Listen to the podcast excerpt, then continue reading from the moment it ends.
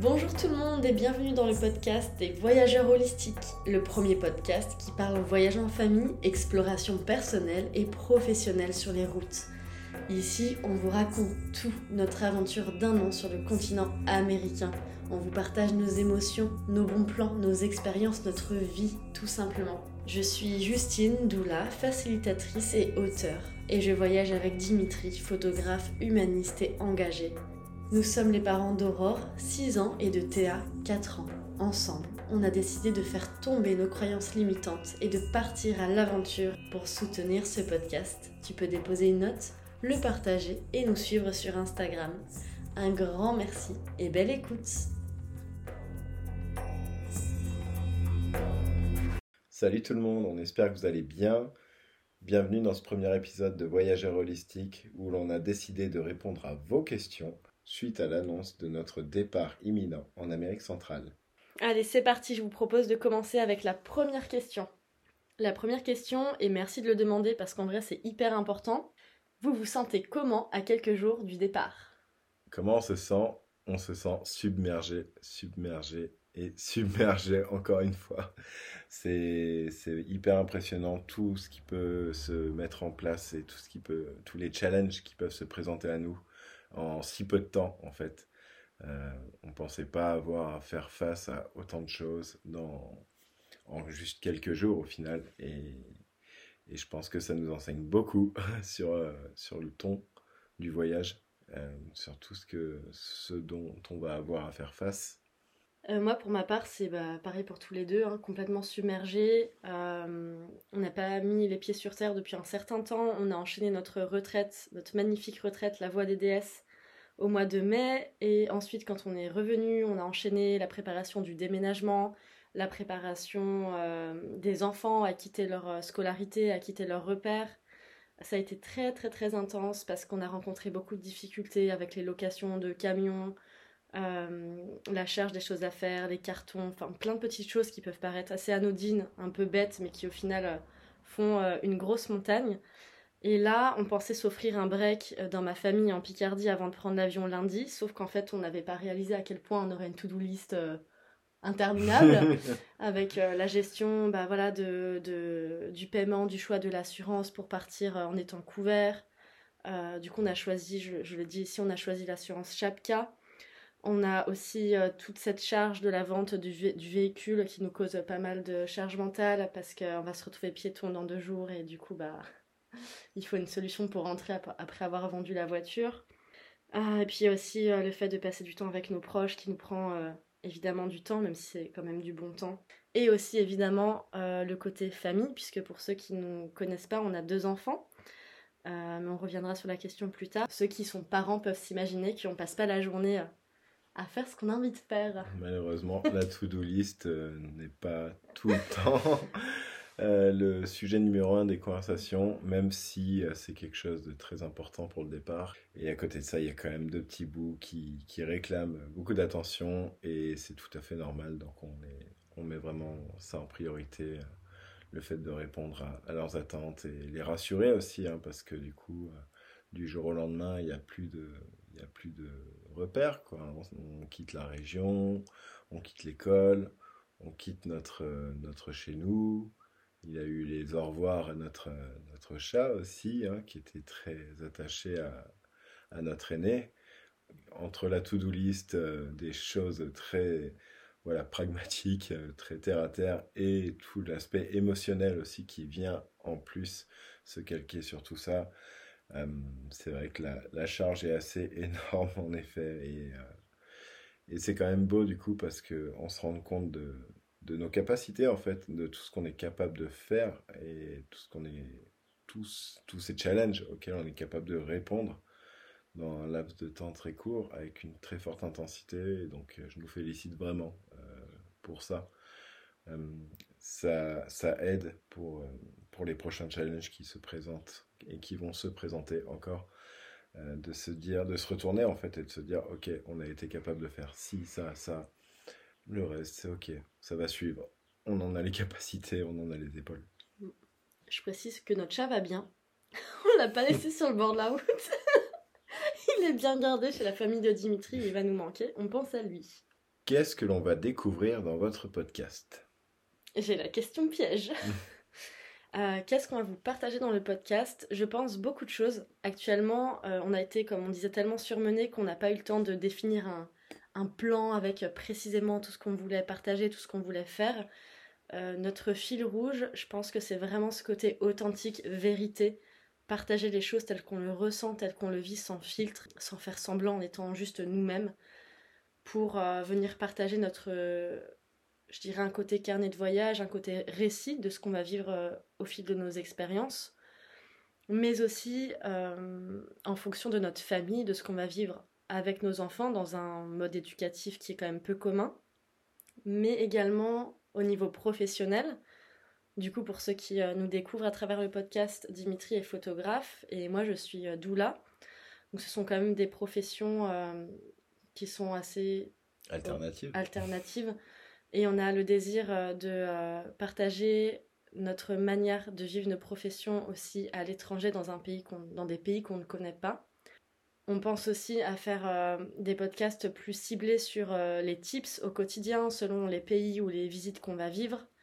Et Dimitri va reprendre, pas la main, mais la voix, pour vous dire la suite. Oui. Oui, dans ces partages, on a vraiment à cœur d'avoir une totale transparence, être vraiment dans l'authenticité à ce moment-là. Je pense qu'on va créer pas mal de contenu, déjà visuel de par mon métier. La belle plume de Justine aussi servira beaucoup pour vous parler de nos expériences à travers l'écrit, que ce soit sur des réseaux style Instagram ou le blog.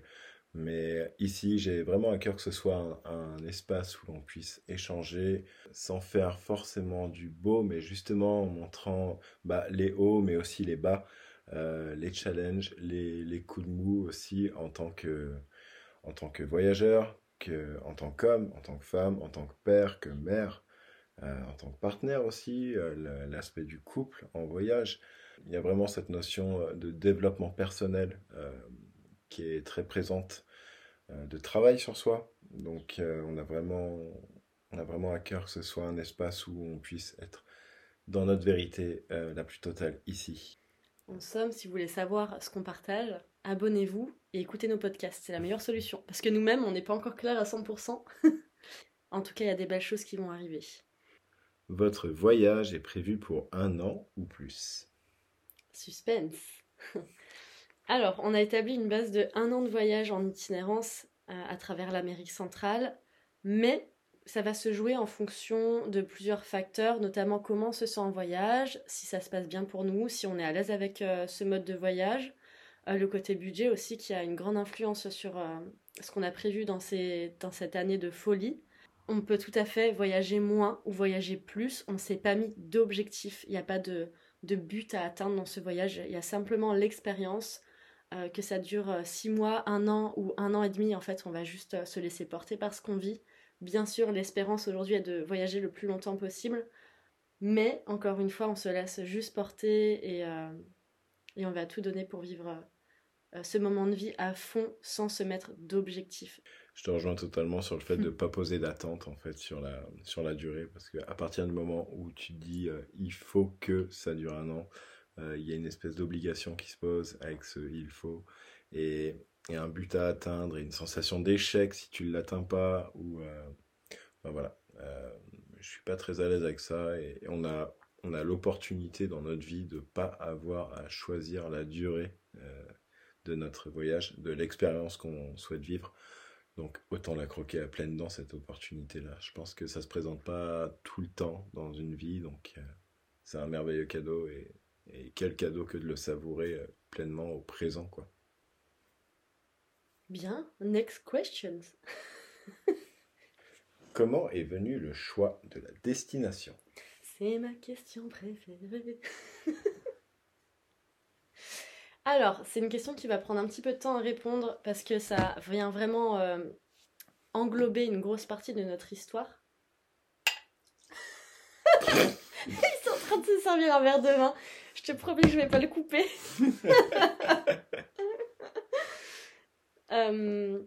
Donc, Dimitri et moi, il y a quelques années, je dirais vers 2014, 2015, ouais 2014, on avait le désir de voyager en sac à dos, de faire un tour du monde, voilà, d'aller explorer des terres différentes.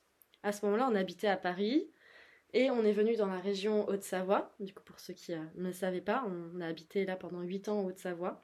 Quand on est arrivé dans cette région-là, on est venu dans le but de repartir rapidement pour vivre ce voyage-là, sauf que une petite âme s'est invitée dans mon ventre et nous sommes devenus parents l'année suivante, puis encore parents à peine 2 ans plus tard. Donc on a un peu laissé de côté ce désir de voyage pour se concentrer sur quelque chose de plus terre à terre, être parent, avoir un lieu où habiter sécuritaire. Plus sédentaire. Plus sédentaire, plus voilà, travail. Et je dois vous avouer qu'on s'est un peu perdu dans tout ça, même s'il y a eu des choses magnifiques également. Puis il y a quelques temps, la question est revenue de mon côté où je disais à Dimitri, mais en fait, nos filles commencent à grandir et je commence à retrouver cette fougue. J'ai envie de reprendre ce rêve là où on l'a arrêté. Et faut savoir que moi j'ai des origines réunionnaises, mon père a grandi à La Réunion et c'est un souhait que j'ai de pouvoir vivre là-bas quelque temps pour faire cette expérience. Donc je dis à Dimitri, et si on partait vivre 1 an à La Réunion? Et là Dimitri me répond, mais non, et si on partait faire un voyage itinérant pendant 1 an? Bah oui, mais évidemment. Et là je lui donne le micro pour qu'il vous raconte comment on est venu très rapidement à l'Amérique centrale. Et ouais, pourquoi l'Amérique centrale du coup? Eh bien, il y a 10 ans de ça, on vivait nos premières années de couple. Nos premiers mois, pardon. Même. Nos premiers mois. Et j'avais fait une promesse à Justine. J'avais dit que si l'on était toujours ensemble dans 10 ans, je souhaiterais l'épouser au Mexique. Faut attendre 10 ans pour avoir le Mexique. Je tiens à le souligner. Voilà. Eh bien, 10 ans plus tard, nous sommes toujours ensemble. Alléluia. Et pour autant, ces 10 dernières années, on n'avait absolument pas prévu d'aller au Mexique.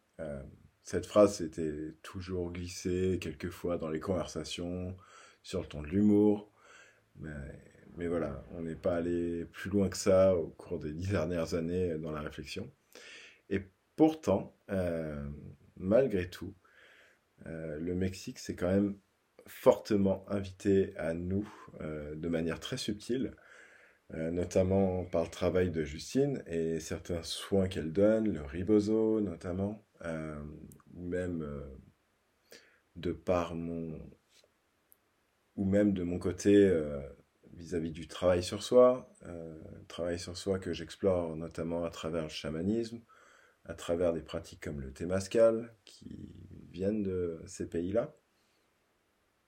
Et donc, quand j'ai parlé à Justine de ce potentiel voyage sur une longue durée, en famille, c'est vrai que l'Amérique centrale a fait tout de suite sens parce que, voilà, on avait vraiment ce désir d'aller voir en vrai qu'est-ce qui joue là-bas, en fait.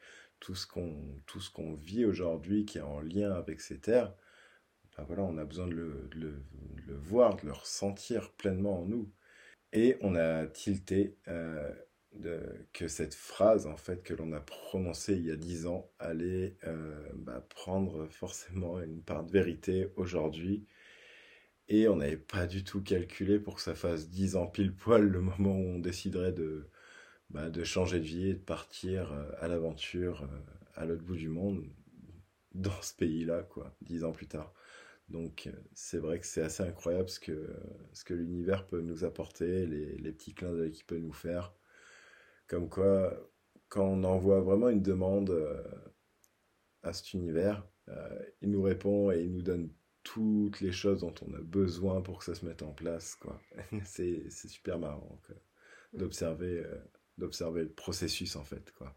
Sur la durée, sur 10 années, tout ce qui s'est joué, en fait, toutes les petites décisions qui ont fait que Justine a choisi de devenir doula, qui a choisi d'aller vers ses soins ancestraux qui viennent d'Amérique centrale, toutes les petites décisions qui ont fait que je me suis intéressé de mon côté au travail sur soi, au chamanisme. Voilà, c'est la somme de toutes ces petites décisions qui nous ont amenés de manière subtile vers cette destination-là, au moment où on l'imaginait il y a 10 années de ça, en fait. Donc, c'est assez incroyable. Ouais, ça me donne des frissons ce que tu dis, parce que déjà je me rends compte que depuis plusieurs semaines on n'a pas pris le temps de se poser pour réaliser pleinement et avec entrain et avec joie ce qu'on est en train de réaliser ensemble, parce qu'on est beaucoup dans le mental, hein, dans la charge des choses à faire et la to-do list, et aussi de me dire que je trouve ça quand même dingue que, comme tu disais, le pouvoir de manifestation, que 10 ans en arrière qu'on ait pu dire quelque chose et qu'aujourd'hui ça prenne sens, alors qu'à ce moment-là, vraiment, quand Dimitri m'a dit dans 10 ans on ira au Mexique, on ira se marier au Mexique, on ne savait même pas pourquoi on parlait du Mexique, parce qu'à ce moment-là on était à fond sur les destinations scandinaves, on l'est toujours. Même pas, on n'était même pas encore là-dessus. Ben non, enfin je veux dire, ça faisait 1 mois qu'on était ensemble, ou 2 mois peut-être, et on était, je sais pas, on était si jeunes, on était juste intéressés par nos prochains concerts de métal à cette époque-là, et le lendemain c'était de quoi on va se nourrir dans ce petit chez nous qu'on avait paumé au fin fond de Paris. Ouais, je trouve ça assez impressionnant, et je suis contente de pouvoir le partager avec d'autres personnes, parce que je trouve ça assez fou, comme quoi parfois on peut mettre aux oubliettes des choses qui ont fait partie de nos vies, et en fait à un moment ça ressurgit des années plus tard et ça fait tellement sens. Vraiment, je me souviens de cette soirée où je t'ai fait part de cette envie de voyager, et on s'est regardé, on s'est dit mais oui. Et quand Dimitri il a dit l'Amérique centrale, c'était mais oui, on s'est même pas posé la question. Et comme tu disais, et j'ai trop envie de rebondir dessus parce que ça me parle à fond, à quel point tout ce qu'on fait depuis quelques années dans nos métiers respectifs nous amène à venir découvrir et faire l'expérience de ce que c'est une autre culture, une culture qui met beaucoup plus la spiritualité au centre de l'attention, qui va vivre les choses différemment, et je pense que ça fera un sujet de podcast à part entière, notamment avec mon métier en tant que doula, où j'ai une tonne de choses à dire par rapport à la façon d'accompagner les femmes à l'étranger qu'on n'a pas en France vis-à-vis de la grossesse et de la naissance, et même du post-natal, mais voilà, je me perds dans mes mots, mais je prends conscience que c'est très agréable d'enregistrer ça. Question très pertinente, je tiens à le préciser. Avez-vous déjà une maison qui vous attend ? Déjà, on n'a même pas dit où est-ce qu'on atterrissait, sur place, ou vous verrez là-bas. Alors, aventurier, mais pas foufou non plus. Mais aventurier quand même. Je m'explique. Du coup, on a décidé d'atterrir à Los Angeles, où on a loué un appartement pour une durée de 1 mois. Donc, durant ce mois, ça va être... bien évidemment déjà la découverte de LA, forcément, mais également la recherche d'un véhicule avec lequel on va pouvoir ensuite partir en itinérance en direction du Mexique. Et du coup, à partir de là, notre maison, c'est le véhicule. Et par moment, ce sera également aussi des locations de guest house, ou autre location à travers les différents pays d'Amérique centrale. On a très envie aussi de se laisser porter par les rencontres. Moi, il y a vraiment cette magie, je trouve, qu'on retrouve quasiment uniquement dans le voyage, où tu vas rencontrer une situation un peu compliquée, où tu es un peu en PLS comme ça, et là tu rencontres quelqu'un avec qui le courant il passe bien, et la personne te dit « mais viens chez moi, je vais te faire découvrir ma ville, et puis en fait j'habite dans un ranch, et voilà ». Bon, on pose pas, c'est pas qu'on pose des rêves, en fait si on pose des rêves parce qu'on a envie de rêver, et aussi parce qu'on sait que c'est possible, parce qu'on a déjà vécu dans d'autres destinations, des plus petits voyages, mais le désir de se laisser porter par les rencontres pour vivre des expériences humaines, c'est quelque chose qu'on recherche beaucoup. Donc oui, il y a ce côté structuré de véhicule, le désir d'avoir le confort de temps en temps, de louer des Airbnb stylés pour passer du bon temps, pour faire des images cool, etc. Mais il y a aussi ce désir de la rencontre de l'autre qui est beaucoup plus difficile à avoir, je trouve, dans un quotidien où on travaille à fond, les enfants sont à l'école, tout le monde se dépêche, tout le monde est pressé, et on prend moins le temps de s'ouvrir aux autres. Retour en France envisagé ou recherche d'un nouveau lieu de vie ? On ne sait pas. Il y a une partie de nous qui a très envie de toute façon et qui prévoit de revenir en France. On parle beaucoup de revenir en Haute-Savoie parce qu'on est très attaché à cette région-là. Même si on n'y a pas grandi, on y sent des racines très très profondes. Mais il y a aussi un désir soit de découvrir une autre région, soit on se dit après tout on ne sait pas ce qu'on va rencontrer sur les routes. Quand on sera au fin fond du Guatemala ou Costa Rica ou autre, on ne sait pas les opportunités qu'on va rencontrer au niveau professionnel. Donc au final, we don't know. Mais c'est tout ce qu'on peut répondre en tout cas à ce jour. Merci pour cette question. Prochaine question. Quels sont vos sujets de prédilection ? Oui, je pense que du côté de Justine, ce sera beaucoup de vous parler de l'accompagnement des femmes, comment elle le vit du coup à l'étranger. Ce sera également de vous partager toutes nos expériences vivantes à travers tous ces pays, toutes les richesses que l'on y découvre. Moi, de mon côté, ce sera beaucoup aussi à travers la photo, forcément. Un petit peu également à travers la vidéo, quand même. On espère. On veut un drone. Et les sujets, ce serait en photo, évidemment, je vais rester quand même dans ma niche. Hein. Donc, beaucoup parler autour du féminin. Pas du féminin que de la femme, bien sûr, mais de l'énergie féminine. Voilà, cette polarité qui nous invite à ressentir, à être en connexion avec son intériorité. Comment elle est vécue chez les hommes et chez les femmes à l'autre bout du monde. Ça commencera d'ailleurs à Los Angeles, enfin plus précisément à San Diego, avec un premier reportage que je ferai pour une organisation qui s'appelle les Sacred Sands, qui va proposer une immersion en partenariat avec une association des USA qui accompagne les vétérans américains, donc les anciens combattants qui ont connu la guerre et qui aujourd'hui sont dans un processus de travail sur soi, de retour dans la société malgré, vous vous en doutez, les forts traumas. Donc voilà, ça va être déjà une grosse step pour moi, de me retrouver à l'autre bout du monde avec des gens qui ont connu des gros dossiers et voilà, proposer donc mon regard sur de tels espaces. Ça va forcément être très challengeant et en même temps il y a beaucoup d'émotions qui vont surgir. Donc j'ai hâte de vous présenter tout cela et qui sait ce qui va se présenter à moi au fur et à mesure dans tous les pays qu'on va traverser. Je pense beaucoup au Mexique et au Guatemala, où je ressens déjà beaucoup de belles choses qui vont venir à nous. Mais voilà, les thèmes abordés sont là. Ça va être beaucoup autour de ce qu'on a expérimenté en France, mais on va aller plus loin, on va encore plus éplucher l'oignon à l'étranger. Et encore plus se rechercher, aller vers notre vérité à nous et aller voir la vérité dans les yeux des personnes que l'on rencontre. The next question is, holistique, c'est quoi pour vous ?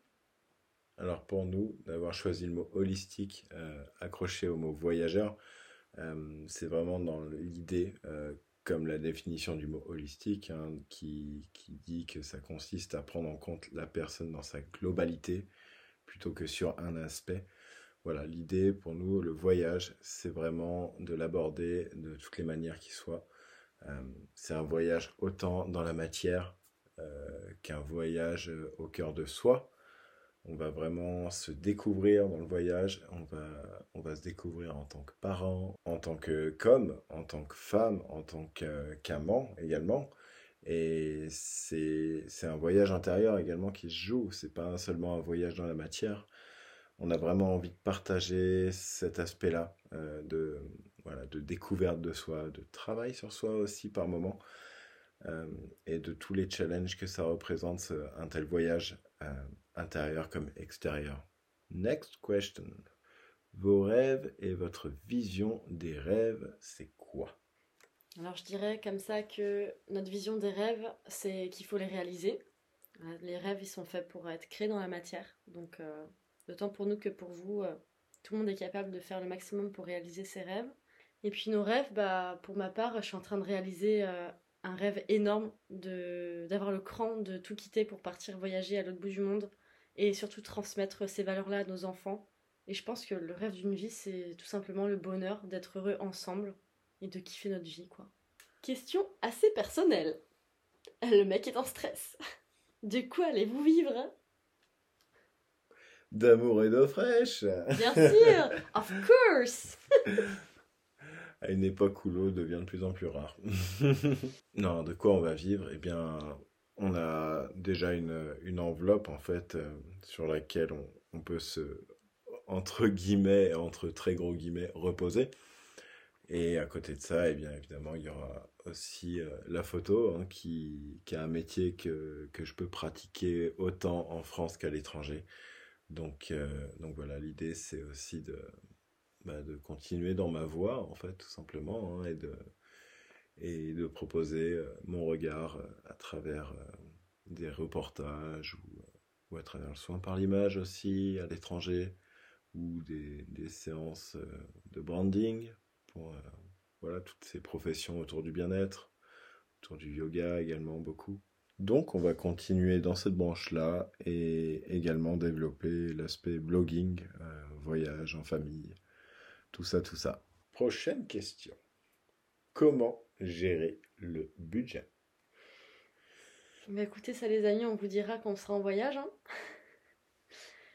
On s'est défini des budgets mensuels à ne pas dépasser.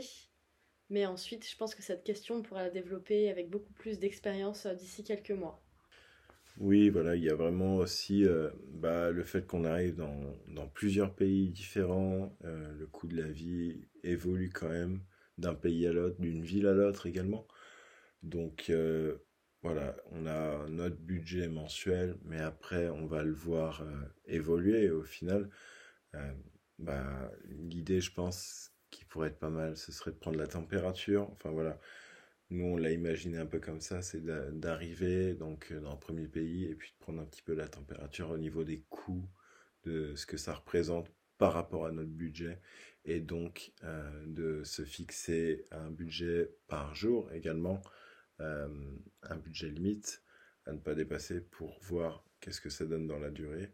Et puis si avec ce budget finalement on est en dessous de de nos prévisions en fait, tant mieux, et bien ce sera toujours de l'argent qui nous permettra de continuer de voyager sur des mois supplémentaires. Et sinon, et bien ce sera à recalculer et prendre des décisions, faire des compromis. Voilà, c'est un peu comme ça qu'on le voit aujourd'hui et c'est quelque chose qui va forcément être peaufiné au fur et à mesure de notre avancée dans le voyage, hein. Prochaine question, vous venez nous voir, donc ça c'est une question d'une amie qui habite au Brésil, donc comme on disait, on verra si on descend un peu plus bas ou pas, mais j'aurais beaucoup de plaisir à venir te voir. Niveau scolarité des filles, ça se passe comment ? Eh bien, pour la scolarité des filles, elles ont hérité d'un maître et d'une maîtresse. Du coup, la maîtresse de Aurore et la maîtresse de Théa n'ont malheureusement pas pu accepter de faire un Zoom chaque jour pour leur donner des cours à distance. Donc, on s'est avec joie porté volontaire pour les accompagner dans leur cursus scolaire. Avec tous les bons conseils que nous ont donné les maîtresses, toutes les petites choses à savoir, les petits tips. Je pense qu'on va plus développer ça au fur et à mesure, d'un point de vue expérience et aussi d'un point de vue tips pour ceux qui veulent s'y mettre également de leur côté, une fois qu'on aura vraiment les deux pieds dedans.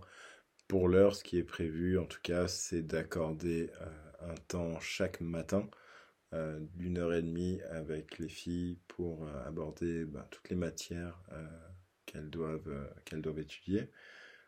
Aurore, la grande, sera en septembre en CP et Théa, la cadette, elle sera en moyenne section. Donc voilà, forcément un peu plus de travail en profondeur avec la grande qui fait sa première rentrée en primaire à l'étranger, donc un accompagnement assez poussé hein, pour elle. Mais voilà, on a cette chance d'avoir des enfants qui s'intéressent beaucoup déjà, qui sont en demande d'apprentissage. Ça a déjà commencé hein, l'école d'une certaine manière là, parce que on est encore dans la période scolaire et on n'est plus en Haute-Savoie, mais on continue du coup de leur enseigner ce qui a été vu pour le dernier trimestre de l'année scolaire, avec tous les bons conseils de leur maîtresse. Et ça se passe déjà super bien, je trouve. On rencontre encore pas vraiment de difficultés. Mais voilà, ça a le temps de se dessiner au fur et à mesure du voyage. Et bien évidemment, on vous partagera tout cela à travers le podcast. Comment les filles ont vécu le fait de déménager ? Comment leur avez-vous expliqué ? Alors, c'est une question qui est assez pertinente encore une fois, parce que c'est pas facile pour des enfants de 6 ans et 4 ans de comprendre un changement de vie.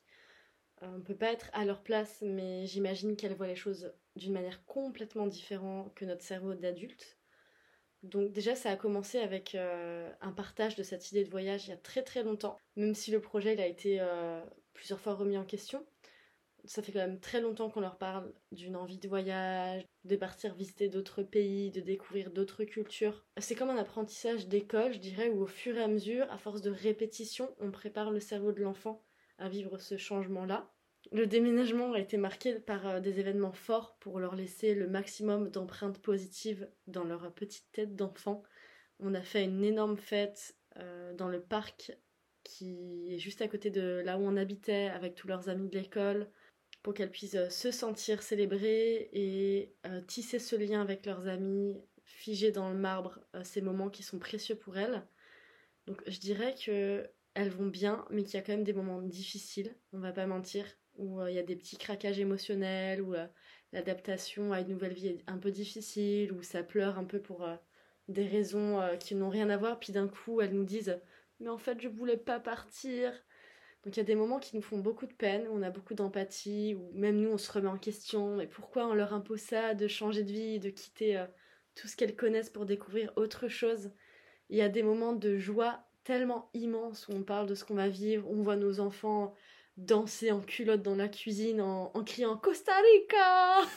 et où on rigole et on tisse du lien qui est tellement fort tous les quatre que c'est quand même, je pense, quelque chose de beau. Mais voilà, ça prend le temps, il y a des hauts et des bas, mais je pense qu'elles vont bien et que c'est une belle leçon de vie aussi de leur apprendre à leur si jeune âge que oui, la vie n'est pas figée, oui, il se passe des choses, oui, on rencontre des personnes fabuleuses et puis on leur dit au revoir pour les retrouver plus tard. Donc il y a vraiment ça. Et puis on essaye de maintenir le lien avec un petit peu l'école, on envoie des messages aux maîtresses, on essaye de maintenir le lien aussi avec certains camarades d'école avec qui on a... de la communication avec les parents, etc. Donc voilà pour la réponse à cette question. Je pense que d'ici quelques temps, quand elles vont rentrer dans le mood du voyage, ce sera aussi plus simple d'y répondre. Et comment on leur a expliqué avec des mots très simples. Déjà, elles entendent nos conversations d'adultes où on parle de manière quotidienne du voyage depuis là quelques semaines, vraiment, où c'est rentré dans la vie de tous les jours. Et puis leur expliquer, leur acheter des livres. On a acheté... La légende du colibri, on a acheté des contes amérindiens, on a un super livre aussi qui s'appelle Noah au Mexique, qui est l'histoire d'un petit garçon. Il y a un côté très spirituel aussi dans ce livre qui est chouette, où le petit garçon pose sa main sur l'arbre et puis en fait il rencontre le Mexique et puis on voit des lieux, des temples, voilà, des choses très intéressantes. Donc c'est par plein de petites choses, des formats accessibles à un petit âge, voilà, de l'écriture, du dessin, des livres, des dessins animés... Tout un tas de supports pour les préparer en tout cas, au meilleur. Et aussi aux moments difficiles, on leur dit. Il y aura des moments pas faciles, mais on sera tous les quatre et ça va être beau. Alors que vos carrières sont en plein boom, quelle place a la peur de perdre ce momentum ?